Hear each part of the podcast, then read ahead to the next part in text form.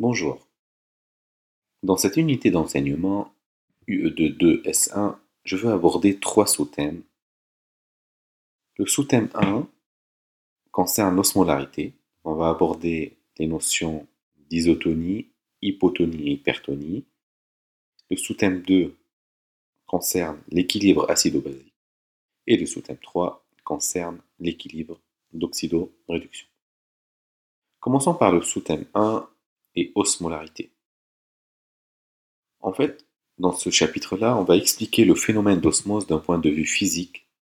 Et à partir de cela, on va pouvoir comprendre le principe de l'isotonie, l'hypotonie et l'hypertonie. En effet, quand on a un solvant pur, pour chaque solvant pur, il existe une pression de vapeur qui survole cette, ce solvant.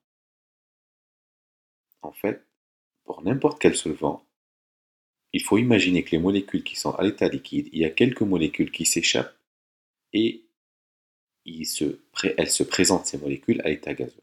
Et donc ces molécules à l'état gazeux vont exercer une pression sur ce solvant pur qu'on appelle pression de vapeur.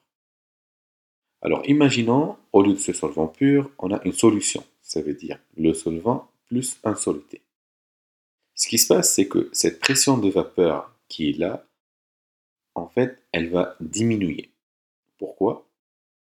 Puisque, comme je vous ai parlé ici, quand il y a un solvant pur, il y a quelques molécules qui s'échappent de l'état liquide à l'état gazeux à une température qui est inférieure à la température d'ébullition de ce solvant pur. Mais si on a une solution, ces molécules qui s'échappent de l'état liquide à l'état gazeux sont très peu nombreux. Ainsi, on va pouvoir avoir une pression inférieure à l'état solution quand on est à l'état par rapport à l'état pur. Et donc, quand on mélange ou on met face à face un solvant pur avec une solution, vu que le solvant pur possède une pression de vapeur plus élevée que la solution, il va y avoir une pression qui s'exerce, on va dire, si on sépare les deux compartiments par une membrane semi-perméable, comme une membrane cytoplasmique, et grâce à cette différence des pressions, on va pouvoir avoir une force qui s'exerce de droite à gauche ici, donc du solvant pur vers la solution. Donc si on récapitule tout ça, cette force qui s'exerce de droite à gauche, elle est due à quoi? Premièrement, en fait, elle est due à la concentration des solutés. Pourquoi? Puisque ce solvant pur, quand il n'y a pas de soluté, il a une pression de vapeur qui est constante. Pour n'importe quel solvant pur, que ce soit euh, de l'eau ou un autre solvant, pour chaque solvant, il a une pression de vapeur qui est fixe. Maintenant, si ce solvant pur, on a mis à l'intérieur des solutés, ça va baisser la pression. Plus vous mettez des solutés, donc plus la concentration d'un soluté augmente ici, plus cette pression va être basse. Et donc on va créer une différence de pression entre les deux compartiments.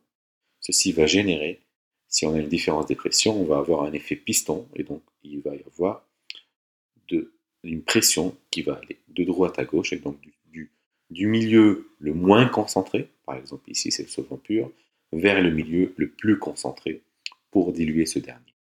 donc c'est là où on parle phénomène d'osmose. L'osmose, du coup, en général, maintenant, grâce à ce principe physique, on a compris, il est dû à la différence de concentration. Cette différence de concentration va générer une différence de pression, et donc cette différence de pression va générer, bien sûr, une pression, et donc le passage de l'eau d'un compartiment à l'autre à travers les membranes semi Là, ici, par exemple, on peut expliquer le phénomène autrement. Ici, en rose, on a les molécules du solvant dans le compartiment en gauche. Et ici, dans le compartiment à droite, on a aussi les molécules du solvant en rose. En rouge, c'est les molécules du soluté. Là, ici, à gauche, on a moins de soluté par rapport au compartiment droit. Donc, quand on a moins de soluté, toujours penser que quand il y a moins de concentration, la pression est toujours supérieure. Pression et concentration varient dans le sens inverse. Donc vu que le compartiment gauche ici, il a une concentration moins élevée que le compartiment droit, donc il aura bien évidemment une pression plus élevée. Et donc on va avoir une pression qui s'exerce de gauche vers la droite, et donc un passage de l'eau de là à là. Donc là on parle du phénomène d'endosmose ou osmose. Et donc, Maintenant, si dans une seconde phase, si les pores de la paroi sont suffisamment larges pour laisser passer les molécules de soluté, on parle du phénomène d'exosmose.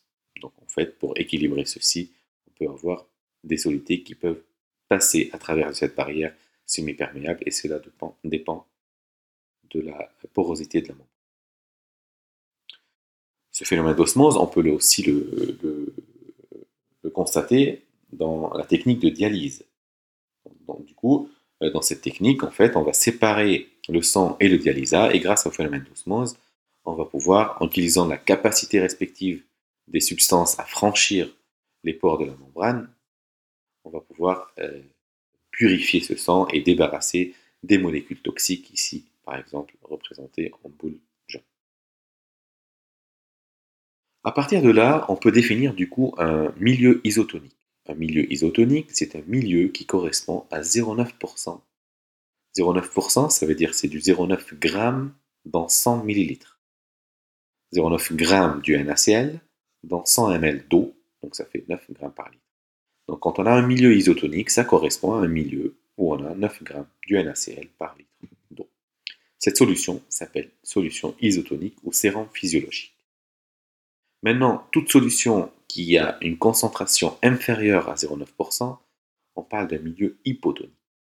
Et donc, si vous imaginez qu'on met des cellules ou des globules rouges dans un milieu hypotonique, ça veut dire il faut imaginer que les globules rouges, la, concentration intracellulaire du sel vaut 0,9%.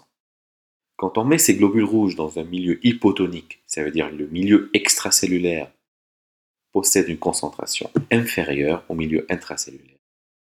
Si la concentration extracellulaire est inférieure, comme on a vu tout à l'heure, la pression bien évidemment sera plus élevée, ce qui va provoquer le passage de l'eau de l'extérieur vers l'intérieur de la cellule et donc ça va provoquer la turgescence, et donc le gonflement de ces cellules, qui peut finir par éclater si on a par exemple des globules rouges dans l'eau pure, c'est-à-dire sans sel, on peut provoquer l'éclatement de ces globules. Maintenant, dans une solution hypertonique, ça veut dire le milieu extracellulaire, il est plus riche, donc plus concentré que le milieu intracellulaire. Si le milieu extracellulaire il est plus concentré, donc bien évidemment sa pression elle est plus faible. Ceci va provoquer la sortie de l'eau de l'intérieur des cellules vers l'extérieur. Et donc on va avoir une déshydratation. Voici la forme, par exemple, dans un milieu isotonique, les cellules demeurent intactes. Dans un milieu hypertonique, comme on a vu, l'eau va sortir, on va provoquer une déshydratation. Et dans un milieu hypotonique, l'eau va rentrer à l'intérieur de la cellule et ça va provoquer la turgescence.